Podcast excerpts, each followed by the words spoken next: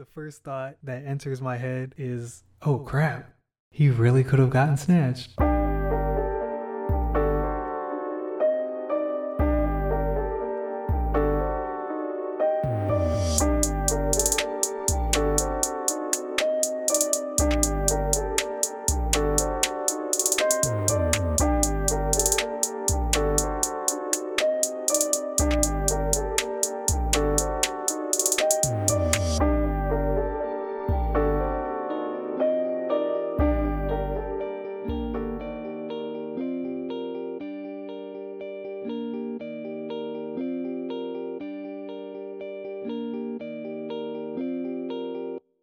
Welcome back to another episode of The Hawks Lounge, a podcast dedicated to storytelling, learning, and uplifting content creators. I am your host, Hawk, and today I will share a story about a bad experience I had and what I learned from it. The theme behind this episode is learning how to overcome bad experiences. To do that, I will use the following steps. Number one, learn from the situation. Number two, lose any animosity or negative feelings towards the situation. And number three, move on because better days are ahead. With that being said, the story of this episode is part two of a two part episode series, with both episodes taking place at the same location but just at different times. If you haven't heard part one, I suggest you do that because it provides some context as to why and where the stories take place. But in this episode, I will give a brief explanation just in case you haven't heard it. With that being said, let's travel to Washington, D.C. so I can explain why I dislike the buddy system.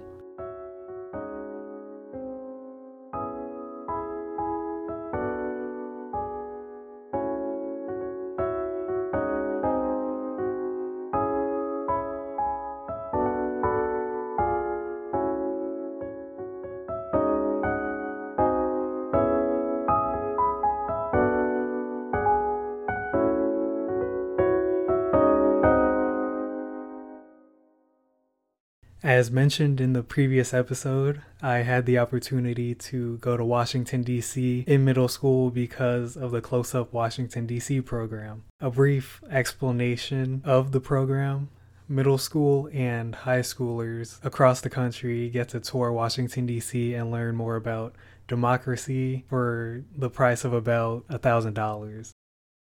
Due to the sheer volume of students, the program required every student to have a buddy. The one and only rule that pertained to the buddy system was to always stay with your buddy.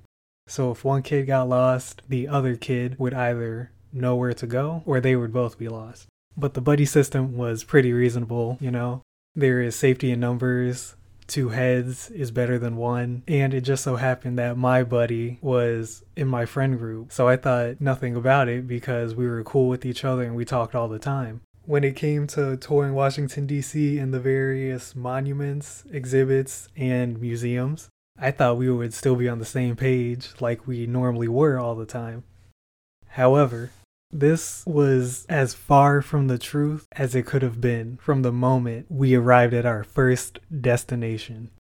We visited a museum and learned about the history behind it. Then we were given free time to explore and learn more. That was typically how the close up program operated. They would take you to a destination, you would learn about it. You were given free time to either go learn more or to take pictures and be a tourist, essentially.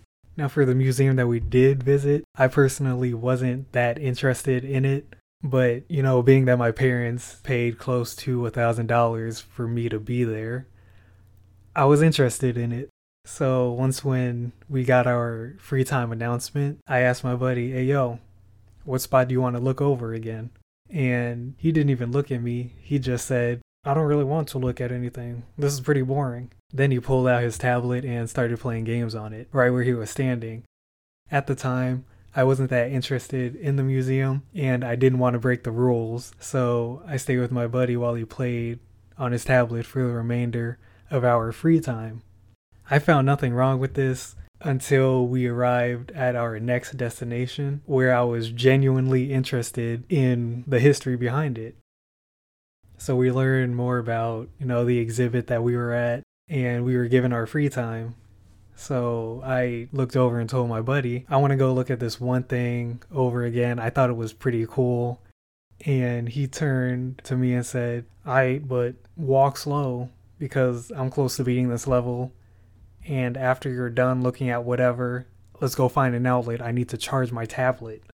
We arrived at whatever I wanted to look at, and I began reading the plaque with all the information detailing the event when five minutes went by, my buddy said, Yo, we need to find that outlet. I need to charge my tablet. It's on 5%. And he takes off looking for an outlet before I could say anything else. Being the goody two shoes I was, I followed him to the outlet where we sat for the remainder of our free time. And I didn't mention this before, but our free time was usually between an hour to an hour and 30 minutes. So essentially, that meant that I only got to look at that exhibit again for five minutes, and for either 55 minutes or more, we sat by that outlet waiting for his tablet to charge. So the day ends, and we head back to the hotel, go to sleep, and wake up the next day. I think that today will be more eventful than yesterday, and we won't be sitting by an outlet during our free time. I was sorely mistaken because every day after the first day was the same journey to find an outlet and put a lease on it for the remainder of our free time. It was like we were on life support and needed an outlet, any outlet, to survive. As I mentioned before in the previous episode, the trip itself was about five days long, and we spent half of our time setting up camp by outlets across Washington, D.C. The fifth and final day had arrived, and I was getting pretty fed up with sitting by outlets every day. And being that this was the last day of the program, our schedule was cut in half to account for making our flights back home.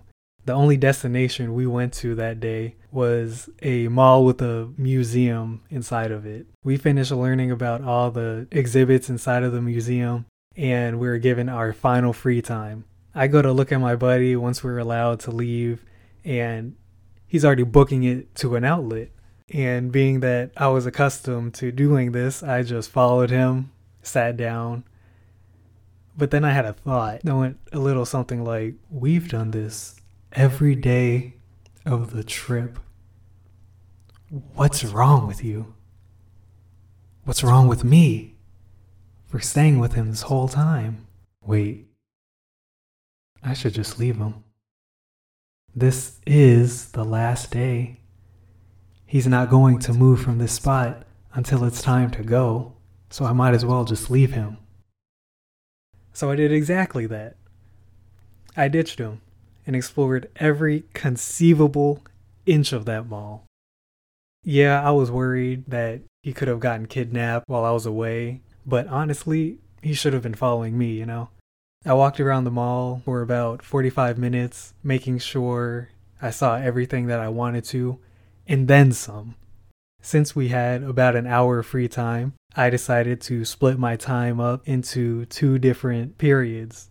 The first period was going to be 45 minutes long, and I was going to tour as much of the mall as I could. And the last period would be the 15 minutes to go back to my buddy and meet up with the rest of the group so we can catch our flights back home. So I start walking around the mall, checking out every store there. I stop at a gift shop because I wanted to buy a souvenir and bring it home. After I buy my souvenir, I decide to keep walking around and I check the time and my 45 minutes is almost up. So I go back to the spot where my buddy was sitting and he was gone, but his tablet was still there charging by the outlet.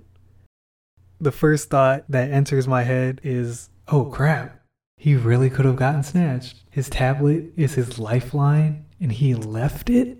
So I started to panic like crazy, and everyone that walked by looked suspicious to me. I didn't know what to do. So I went to the bathroom. I figured I needed an empty bladder if I was going to solve this case. But once when I came out of the bathroom and headed to the outlet where he was sitting, I found nothing. His tablet wasn't there anymore. So I'm starting to panic. My heartbeat's racing because I don't know what happened. I don't know if somebody decided to cover their tracks because they realized that I came back. I don't know. I am bewildered at this moment. And I check the time and notice that I have about 10 minutes left of my free time. So I sprinted. No, no, I didn't. I walked with a heightened sense of urgency throughout the area he was sitting. I checked every store and every exhibit that was in the vicinity, looking for anyone who would have looked like they just took a child. Whoever or whatever that might look like is beyond me, but at the time I figured I would know it when I see it. So I'm frantically searching for him, and with each passing minute, my heart is filling up with dread. And I kept getting hit with the revelation crap, I, I left, him, him and someone, someone snatched him. him. I keep searching, then I check the time, and I have close to two minutes left until I'm supposed to meet up with the group so we could go home. And at that moment, I decided to stop searching and just head to the meetup spot because I figured I might as well let somebody know that I can't find him. I don't know where he is. On the way there, I think of what I'm going to say when the others realize that I don't have my buddy with me. So I was coming up with stories out the wazoo. I came up with excuses like, I went to the bathroom and he disappeared. I went to go get something to eat and he wasn't there. I went to buy a souvenir for my family and he was gone. I was coming up with any excuse other than just telling them the truth that I ditched him because that would be breaking the rules and I'm not known to do that. So I finally arrived at the meetup spot by myself and the very few people who had already arrived asked me, Where's your buddy? Right as I was going to give them one of the excuses I had come up with, I heard, Oh, never mind, he's right there. I turned around ever so slowly and there he was, walking with a group of kids. There were a few things that I learned from this experience. The first one, you can't rely on others to help you enjoy something. You have to help yourself sometimes. I had to recognize the part that I played and think about what I could have done to have the situation turn out different than it did. The second thing that I realized is that there are many ways to handle a situation. The main thing that didn't make this trip as enjoyable as it could have been was because I was letting myself not be intrigued, be interested in all the museums, monuments, and exhibits that we visited because I would, would force myself to hang around my buddy because of the buddy rule. But this could have been handled in a much better way. It could have been better communication on my part which probably would have avoided the situation entirely. I could have just asked for a compromise, like, okay, we'll we'll look at this one thing for maybe 15 minutes and then we could go and charge your tablet for the remaining. Or I could have just left my buddy from the start and run the risk of him getting kidnapped or lost. I could have told one of the proctors of the event to get me a new buddy or figure out some sort of system that would work. Or I could have did what I did and miss out on experiencing the full trip by sticking around my buddy by the outlet. The third thing that I learned is that in order to live a little, you gotta break the rules. I'm not saying to abandon every rule if it's an inconvenience to you, because there are rules that are set in place for a reason, but sometimes it's better to ask for forgiveness than to ask for permission but use your good judgment on when to apply that. The fourth and final thing that I learned is to know when to stand your ground and when to compromise. I fooled myself into thinking that this experience was terrible because I was restricted by my buddy, but when in reality, if I had stood my ground, this situation wouldn't have occurred and I don't blame him for my bad experience and how I framed it mentally. I blame my inability to problem solve for this situation occurring.